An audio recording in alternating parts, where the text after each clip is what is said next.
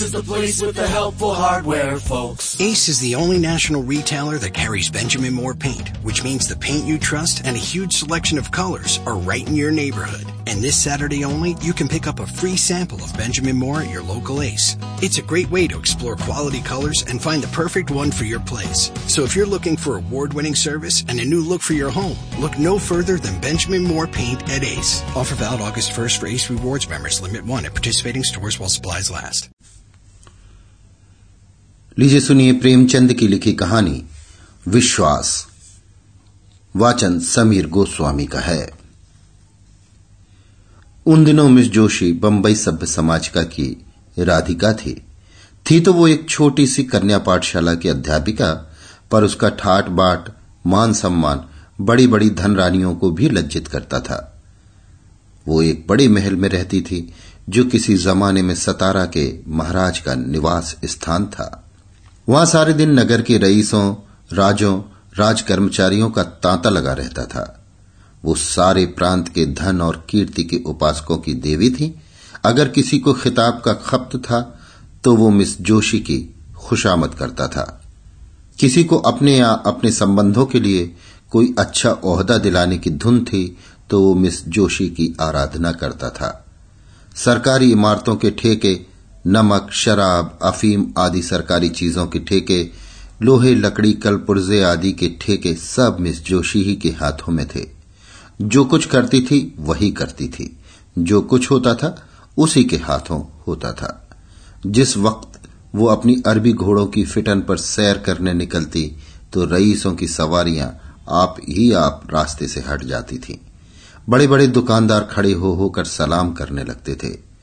वो रूपवती थी, लेकिन नगर में उससे बढ़कर रूपवती रमणिया भी थीं।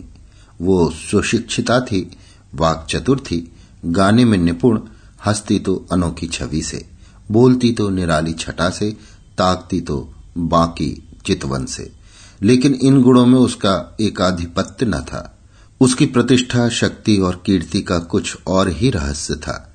सारा नगर ही नहीं, सारे प्रांत का बच्चा बच्चा जानता था कि बंबई के governor mister Jauhari, miss Joshi के बिना दामों के गुलाम हैं। मिस जोशी की आँखों का इशारा उनके लिए नादिर शाही हुक्म है। वो थिएटरों में, दावतों में, जलसों में मिस जोशी के साथ साय की भांति रहते हैं और कभी कभी उनकी मोटर रात के सन्नाटे में मिस जोशी के मकान से निकलती हुई लोगों को दिखाई देती है। इस प्रेम में वासना की मात्रा अधिक है या भक्ति की ये कोई नहीं जानता। लेकिन मिस्टर जौहरी विवाहित हैं और मिस जोशी विधवा। इसलिए जो लोग उनके प्रेम को कलुषित कहते हैं, वे उन पर कोई अत्याचार नहीं करते। बंबई की व्यवस्थापिका सभा ने अनाज पर कर लगा दिया था और जनता की ओर से उसका विद्रोह करने के लिए एक विराट सभा हो रही थी।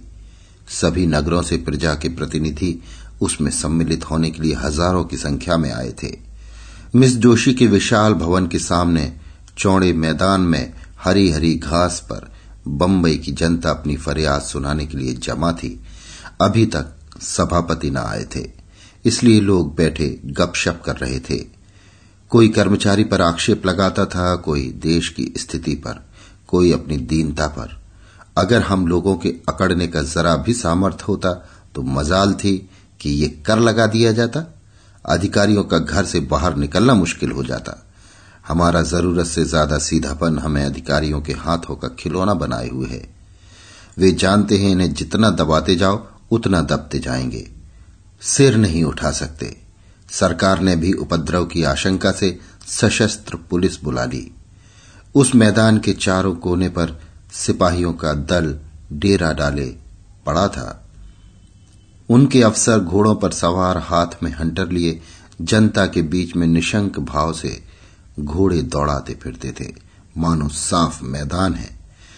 मिस जोशी के ऊँचे बरामदे में नगर के सभी बड़े बड़े रईस और राज्य अधिकारी तमाशा देखने के लिए बैठे हुए थे।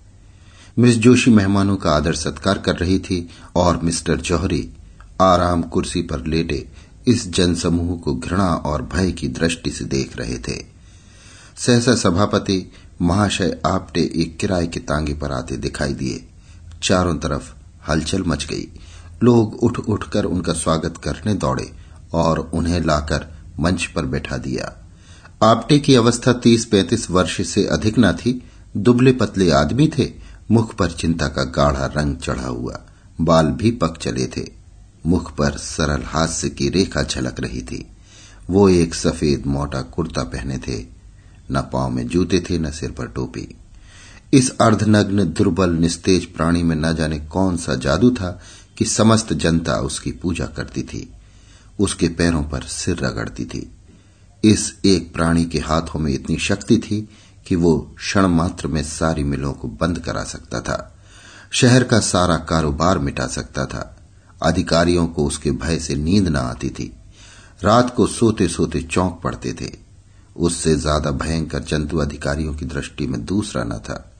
ये प्रचंड शासन शक्ति उस एक हड्डी के आदमी से थर थर कांपती थी, क्योंकि उस हड्डी में एक पवित्र, निष्कलंक भलवान और दिव्य आत्मा का निवास था।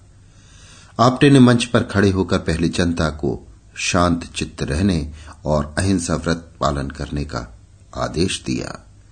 फिर देश की राजनीतिक स्थिति का वर्णन करने लगे।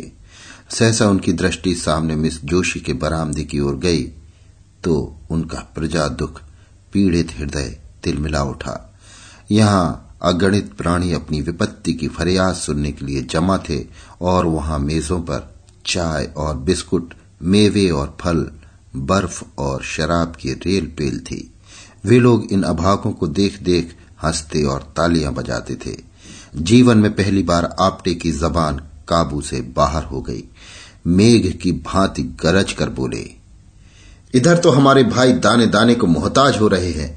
उधर अनाज पर कर लगाया जा रहा है। केवल इसलिए कि राज कर्मचारियों के हलवे पूरी में कमी न हो। हम जो देश के राजा हैं, जो छाती फाड़कर धरती से धन निकालते हैं, भूखों मरते हैं, और वे लोग, जिन्हें हमने अपने सुख और शांति की व्यवस्था करने के लिए रखा है, हमारी स्वामी बनी हुई शराबों की बोतलें उड़ाते हैं। कितनी अनोखी बात है। कि स्वामी भूखों मरे और सेवक शराब उड़ाए, मेवे खाएँ और इटली और स्पेन की मिठाइयाँ चले। ये किसका अपराध है? क्या सेवकों का? नहीं, कदापि नहीं। हमारा ही अपराध है कि हमने अपने सेवकों को इतना अधिकार दे रखा है। आज हम उच्च स्वर से कह देना चाहते हैं कि हम ये क्रूर और कुटिल व्यवहार नहीं सह सकते। ये हमारे लिए असह्य है कि हम और हमारे बाल बच्चे, दानों को तरसें और कर्मचारी लोग विलास में डूबे हुए करुण क्रंदन की जरा भी परवाह न करते हुए विहार करें। यह असह्य है कि हमारे घरों में चूल्हे न जलें और कर्मचारी लोग थिएटरों में यश करें। नाच रंगे की महफिलें सजाएँ, दावतें उड़ाएँ, वैश्याओं पर कंचन की वर्षा करें। संसार में ऐसा कौन देश होगा जहाँ प्रजा तो भूखी मरती हो और प्रधान कर्मचारी अपनी प्रेम क्रीड़ाओं में मग्न हो? जहाँ स्त्रियाँ गलियों में ठोकरे खाती फिरती हो और अध्यापिकाओं का वेश धारण करने वाली वैश्याएँ आमोद प्रमोद के नशे में चूर हों। एकाएक सशस्त्र सिपाहियों के दल में हलचल मच गई। उनका अफसर हुक्म दे रहा था कि सभा भंग कर दो। नेताओं को पकड़ लो, कोई न जाने पाए। ये विद्रोहात्मक व्याख्यान है। मिस्टर जौहरी ने पुलिस के अफसर को इशारे से बुलाकर कहा, और किसी को गिरफ़्तार करने की ज़रूरत नहीं। आपटे ही को पकड़ो। वही हमारा शत्रु है। पुलिस ने डंडे चलाने शुरू किए और कई सिपाहियों के साथ जाकर अफसर ने आपटे को गिरफ़्तार कर लिया। जनता की त्योरियाँ बदली। अपने प्यारे नेता को यों गिरफ़्तार होते देखकर उनका धैर्य हाथ से जाता रहा। लेकिन उसी वक्त आपटे की ललकार सुनाई दी। तुमने अहिंसा व्रत लिया है, और अगर किसी ने उस व्रत को तोड़ा तो उसका दोष मेरे सिर होगा। मैं तुमसे सविनय अनुरोध करता हूँ कि अपने अपने घर जाओ। अधिकारियों ने वही किया जो हम समझते थे। इस सभा से हमारा जो उद्देश्य था, वो पूरा हो गया। हम यहाँ बलवा करने नहीं, केवल संसार की नैतिक सहानुभूति प्राप्त करने के लिए जमा हुए थे, और हमारा उद्देश्य पूरा हो गया। एक क्षण में सभा भंग हो गई, और आपटे पुलिस की हवालात में भेज दिए गए। मिस्टर जौहरी ने कहा, बच्चे बहुत दिनों के बाद पंजे में आए हैं। राजद्रोह का मुकदमा चलाकर कम से कम दस साल के लिए अंडमान भेजूँगा। मिस जोशी, इससे क्या फ़ायदा? मिस्टर जौहरी ने कहा क्यों? उसको अपने किए की सजा मिल जाएगी।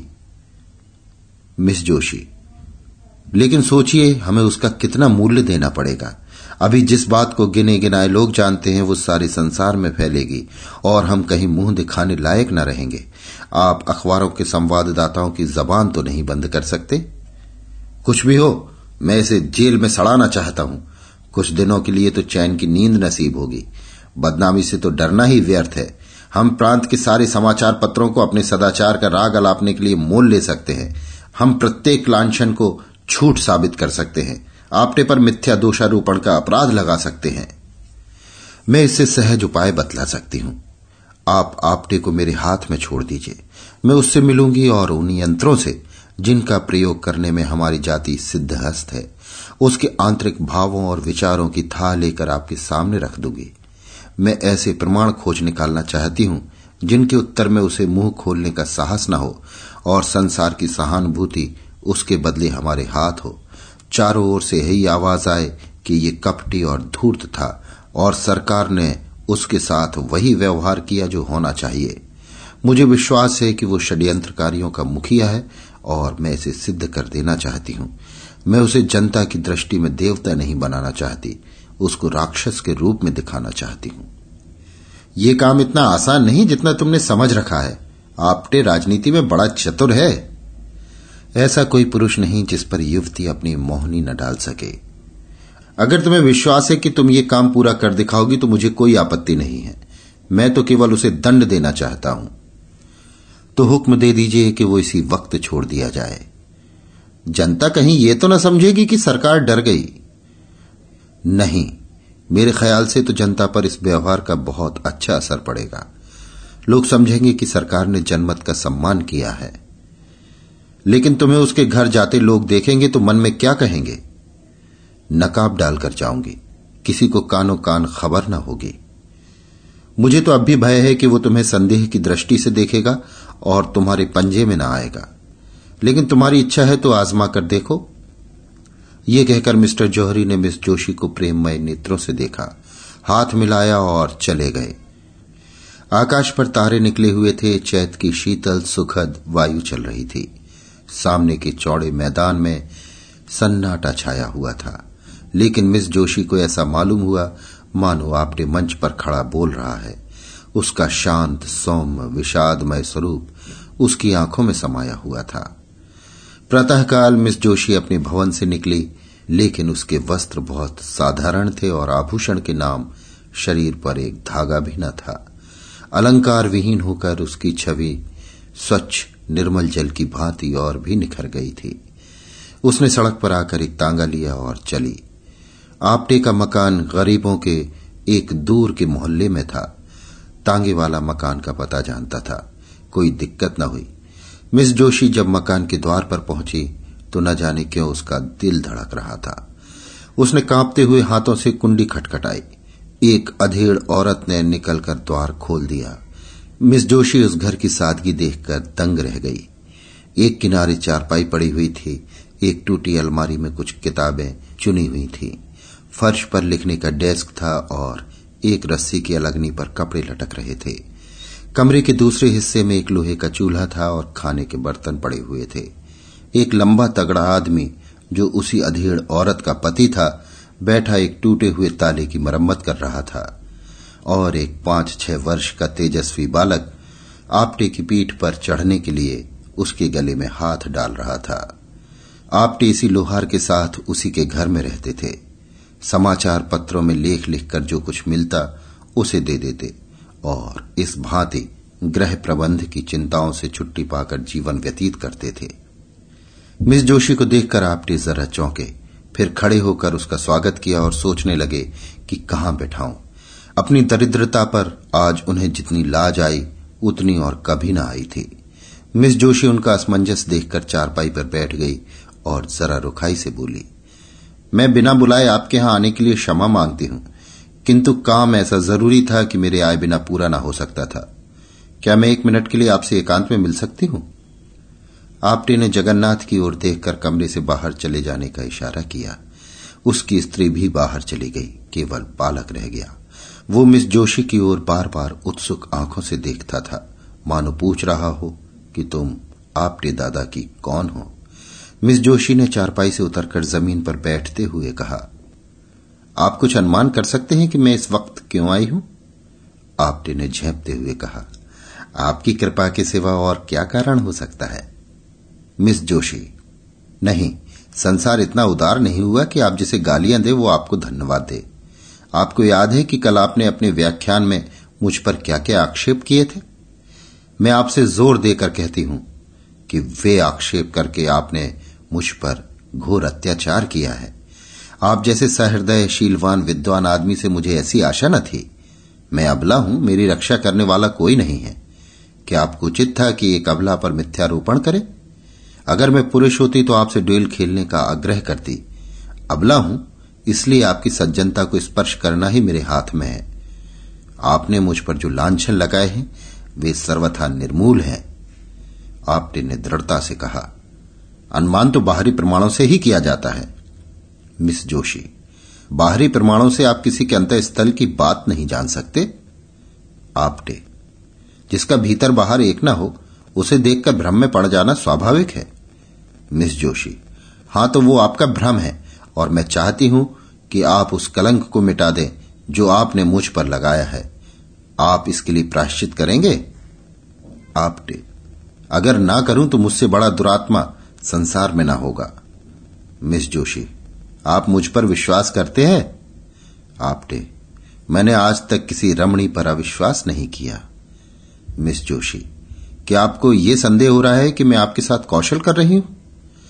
आपने ने मिस जोशी की ओर अपने सदैव सजल, सरल नेत्रों से देखकर कहा बाई जी, मैं गवार और अशिष्ट प्राणी हूँ, लेकिन नारी जाति के लिए मेरे हृदय में जो आदर है, वो उस श्रद्धा से कम नहीं जो मुझे देवताओं पर है। मैंने अपनी माता का मुख नहीं देखा। यह भी नहीं जानता कि मेरा पिता कौन था, किंतु जिस देवी के दया वृक्ष की छाया में मेरा पालन पोषण हुआ उनकी प्रेम मूर्ति आज तक मेरी आँखों के सामने है और नारी के प्रति मेरी भक्ति को सजीव रखे हुए है। मैं उन शब्दों को मुँह से निकालने के लिए अत्यंत दुखी और लज्जित हूँ जो आवेश में निकल गए। और मैं आज ही समाचार पत्रों में खेद प्रकट करके आपसे क्षमा की प्रार्थना करूँगा। मिस जोशी को अब तक अधिकांश स्वार्थी आदमियों ही से साबिका पड़ा था, जिनके चिकने चुपड़े शब्दों में मतलब छिपा हुआ था। आपटे के सरल विश्वास पर उसका चित्त आनंद से गदगद हो गया। शायद वो गंगा में खड़ी होकर अपने अन्य मित्रों से ये कहती तो उसके फैशनेबल मिलने वालों में से किसी को उस पर विश्वास न आता। सब मुँह के सामने हाँ हाँ करते, पर बाहर निकलते ही उसका मज़ाक उड़ाना शुरू करते। उन कपटी मित्रों के सम्मुख ये आदमी था, जिसके एक एक शब्द में सच्चाई झलक रही थी, जो उसके अंत स्थल से निकलते हुए मालूम होते थे। आपटे उसे चुप देखकर किसी और ही चिंता में पड़े हुए थे। उन्हें भय हो रहा था कि अब मैं चाहे कितनी क्षमा मांगू, मिस जोशी के सामने कितनी सफाइयाँ पेश करूँ, मेरे आक्षेपों का असर कभी न मिटेगा। इस भाव ने अज्ञात रूप से उन्हें अपने विषय की गुम बातें कहने की प्रेरणा की, जो उन्हें उसकी दृष्टि में लघु बना दे, जिससे वो भी उन्हें नीच समझने लगे। उसको संतोष हो जाए कि ये भी कलुषित आत्मा है। बोले, मैं अन्य से अभागा हूँ। माता पिता का तो मुँह ही देखना नसीब न हुआ। जिस दयाशील महिला ने मुझे आश्रय दिया था, वो भी मुझे तेरह वर्ष की अवस्था में अनाथ छोड़कर परलोक से धार गई। उस समय मेरे सिर पर जो कुछ भी थी, उसे याद करके इतनी लज्जा आती है कि किसी को मुँह न दिखाऊँ। मैंने धोबी का काम किया, मोची का काम किया, घोड़े की साइसी की, एक होटल में बर्तन मांझता था। यहाँ तक कि कितनी ही बार शुदा से व्याकुल होकर भीख भी मांगी। मजदूरी करने को बुरा नहीं समझता। आज भी मजदूरी ही करता हूँ। भीख मांगनी भी किसी किसी दशा में क्षम है। लेकिन मैंने उस अवस्था में ऐसे ऐसे कर्म किए, जिन्हें कहती लज्जा आती है। चोरी की विश्वासघात किया। यहाँ तक कि चोरी के अपराध में कैद की सजा भी पाई। मिस जोशी ने सरल नयन होकर कहा, आप ये सब बातें मुझसे क्यों कह रहे हैं? मैं इनका उल्लेख करके आपको कितना बदनाम कर सकती हूँ? इसका आपको भय नहीं है? आपने ने हंसकर कहा, नहीं, आपसे मुझे भय नहीं है। मिस जोशी, अगर मैं आपसे बदला लेना चाहूँ तो आपने। जब मैं अपने अपराध पर लज्जित होकर आपसे क्षमा मांग रहा हूँ तो मेरा अपराध रहा ही कहाँ जिसका आप मुझसे बदला लेंगे? इससे तो मुझे भय होता है कि आपने मुझे क्षमा नहीं किया। लेकिन यदि मैंने आपसे क्षमा न मांगी होती तो मुझसे बदला न ले सकती। बदला लेने वाले की आँखें यह सजल नहीं हो जाया करती। मैं आपको कपट करने के अयोग्य समझता हूँ। आप यदि कपट करना चाहती तो यहाँ कभी ना आती। मिस जोशी, मैं आपका भेद लेने ही के लिए आई हूँ। आपटे तो शौक से लीजिए, मैं बतला चुका हूँ कि मैंने चोरी के अपराध में कैद की सजा पाई। नासिक के जेल में रखा गया था। मेरा शरीर दुर्बल था। जेल की कड़ी मेहनत न हो सकती थी, और अधिकारी लोग मुझे कामचोर समझकर बैंतों से मारते थे। आखिर एक दिन मैं रात को जेल से भाग खड़ा हुआ। मिस जोशी, आप तो छिपे रुस्तम निकले। आपटे, ऐसा भागा कि किसी को खबर न हुई। आज तक मेरे नाम वारंट जारी है और पाँच सौ रुपये इनाम भी है। मिस जोशी, तब तो मैं आपको ज़रूर पकड़ा दूँगी। आपटे तो फिर मैं आपको अपना असल नाम भी बतला देता हूँ। मेरा नाम दामोदर मोदी है।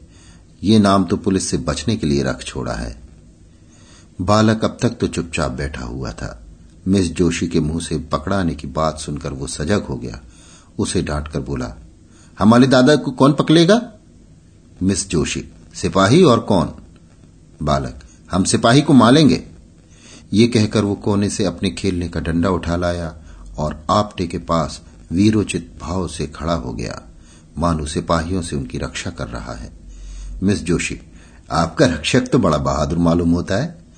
आपटे इसकी भी एक कथा है। साल भर होता है ये लड़का खो गया था। मुझे रास्ते में मिला। मैं पूछता पूछता इसे यहाँ लाया। उसी दिन से इन लोगों से मेरा इतना प्रेम हो गया कि मैं इनके साथ रहने लगा। मिस जोशी, आप अनुमान कर सकते हैं कि आपका वृतांत सुनकर मैं आपको क्या समझ रही हूँ? आपटे वही जो मैं वास्तव में हूँ। नीच, कमीना, धूर्त। मिस जोशी, नहीं आप मुझ पर कितना अन्याय कर रहे हैं। पहला अन्याय तो क्षमा कर सकती हूँ, ये अन्याय क्षमा नहीं कर सकती। इतनी प्रतिकूल दशाओं में पड़कर भी जिसका हृदय इतना पवित्र, इतना निष्कपट, इतना सहृदय हो, वो आदमी नहीं, देवता है। भगवान, आपने मुझ पर जो आक्षेप किए वो सत्य है। मैं आपके अनुमान से कहीं भ्रष्ट हूँ। मैं इस योग्य भी नहीं हूँ कि आपकी ओर ताक सकूँ। आपने अपने हृदय की विशालता दिखाकर मेरा असली स्वरूप मेरे सामने प्रकट कर दिया। मुझे क्षमा कीजिए, मुझ पर दया कीजिए। ये कहते कहते वो उनके पैरों पर गिर पड़ी।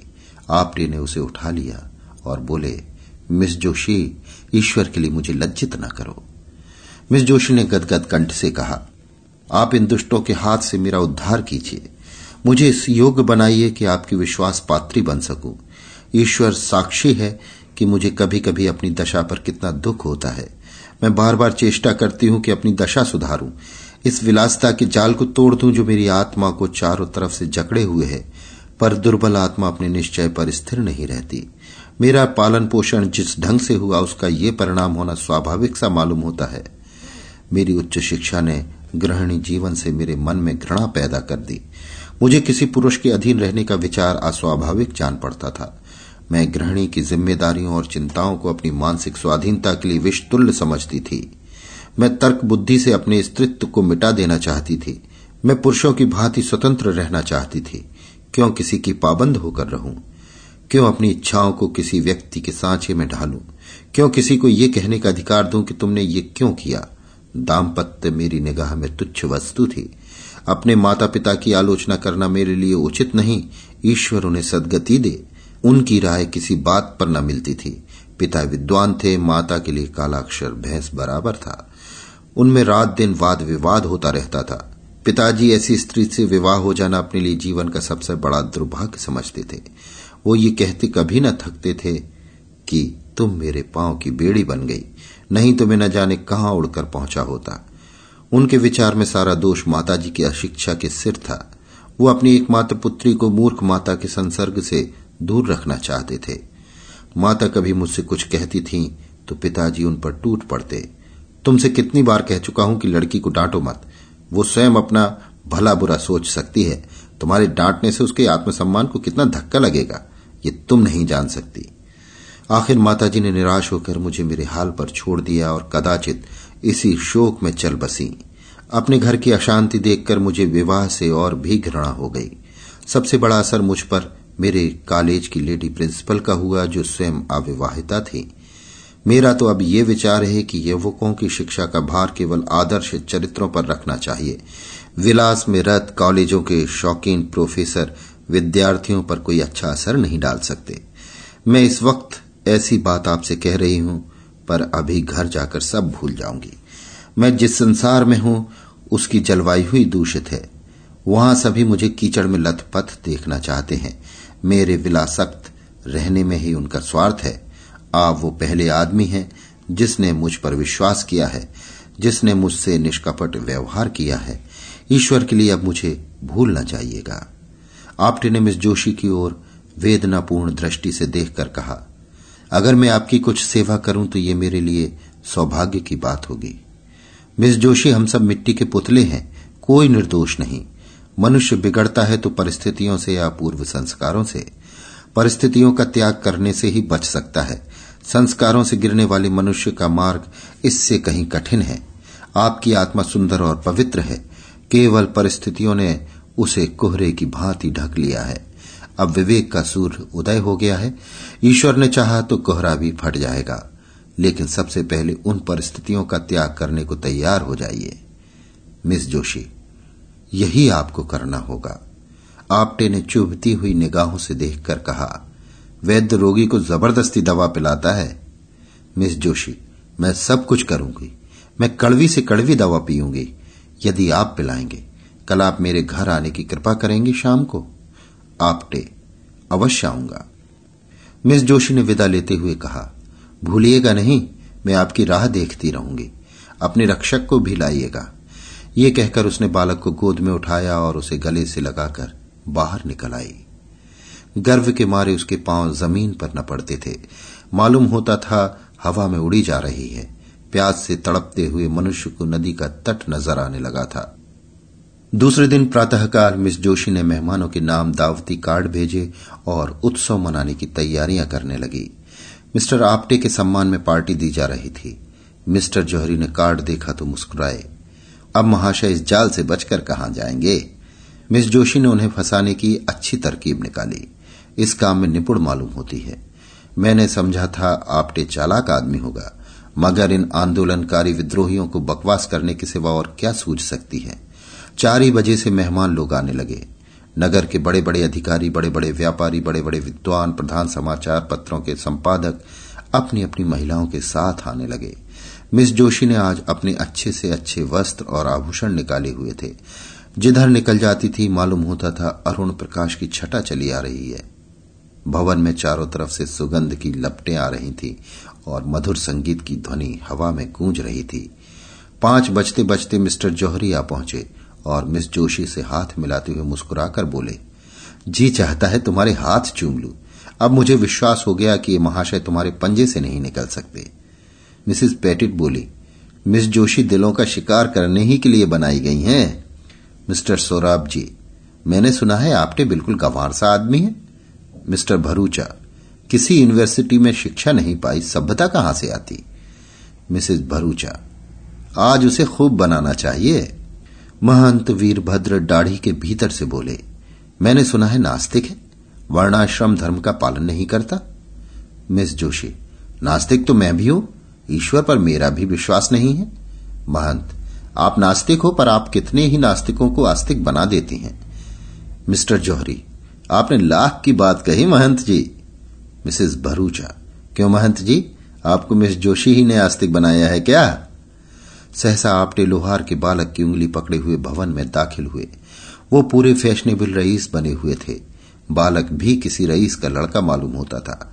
आज आपटे को देखकर लोगों को विदित हुआ कि वो कितना सुंदर सचीला आदमी है। मुख से शौर्य टपक रहा था पोर पोर से शिष्टता झलकती थी। मालूम होता था वो इसी समाज में पला है। लोग देख रहे थे कि वो कहीं चूके और तालियाँ बजाएँ, कहीं फिसले और कह कहे लगाएँ, पर आपटे मज़े हुए खिलाड़ी की भांति जो कदम उठाता था वो सदा हुआ, जो हाथ दिखलाता था वो जमा हुआ। लोग उसे पहले तुच्छ समझते थे।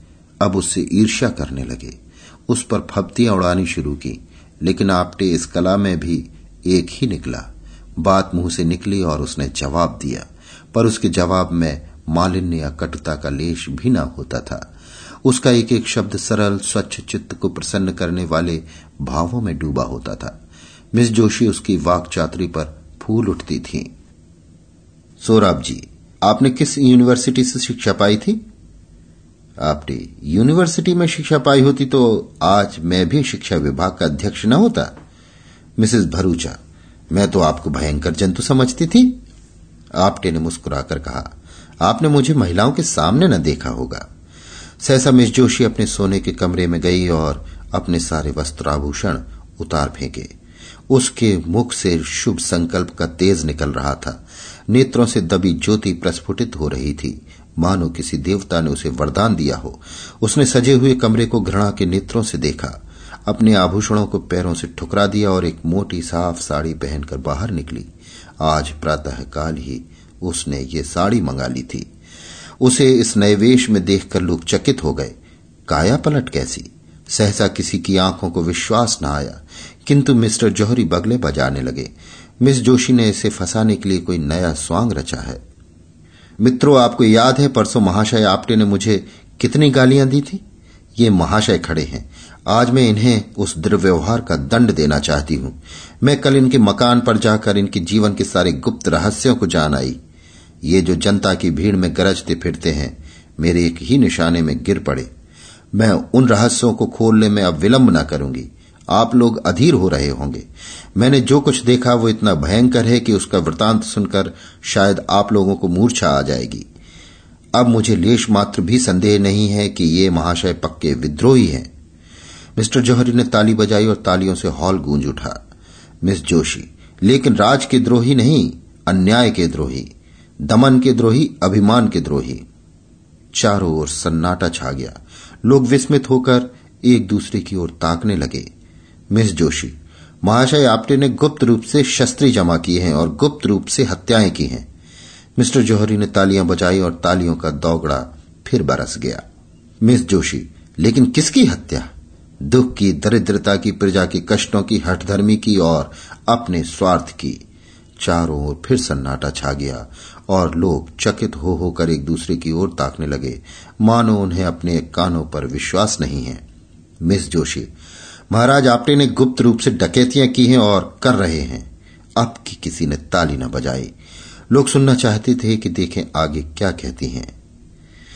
उन्होंने मुझ पर भी हाथ साफ़ किया है। मेरा सब कुछ अपहरण कर लिया है। यहाँ तक कि अब मैं निराधार हूँ और उनके चरणों के सिवा मेरे लिए कोई आश्रय नहीं है। प्राणधार इस अबला को अपने चरणों में स्थान दो। उसे डूबने से बचाओ।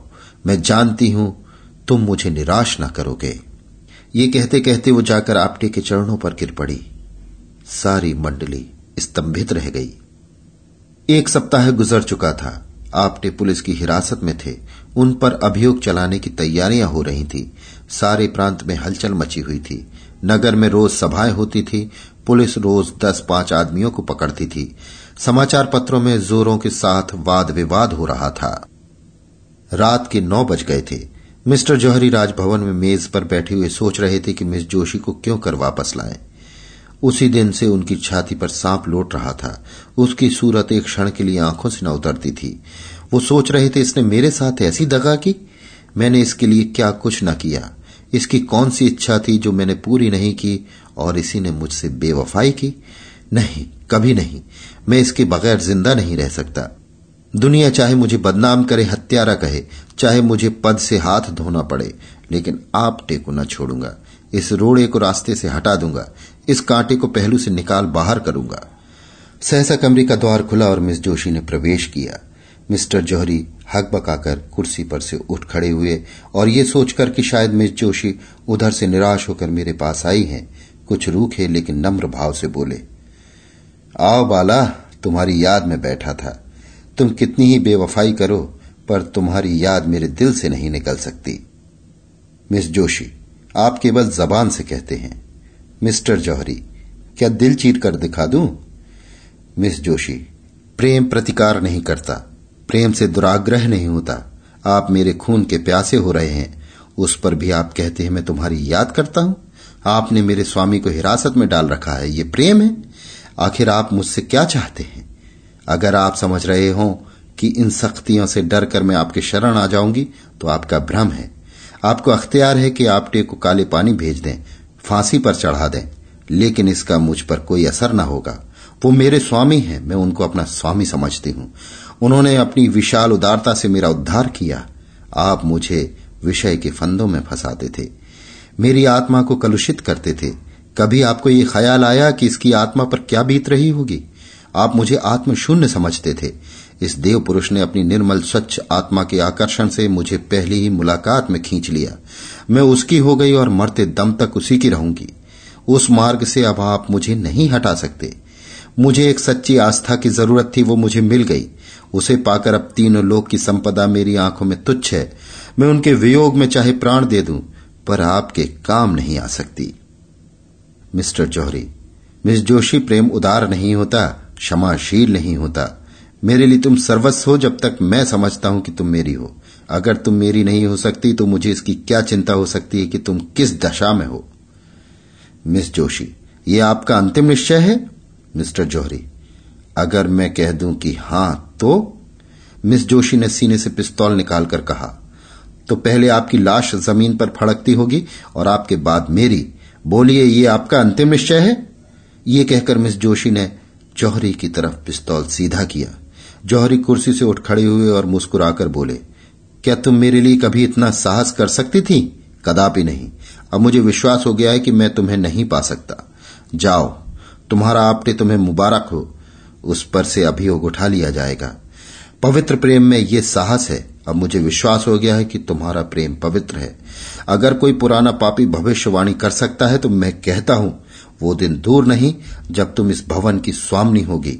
आपने ने मुझे प्रेम क्षेत्र में नहीं, राजनीति के क्षेत्र में भी परास्त कर दिया। सच्चा आदमी एक मुलाकात में ही जीवन को बदल सकता है, आत्मा को जगा सकता है और अज्ञान को मिटाकर प्रकाश की ज्योति फैला सकता है। ये आज सिद्ध हो गया। अभी आप सुन रहे थे प्रेमचंद की लिखी कहानी विश्वास। वाचन समीर गोस्वामी का था।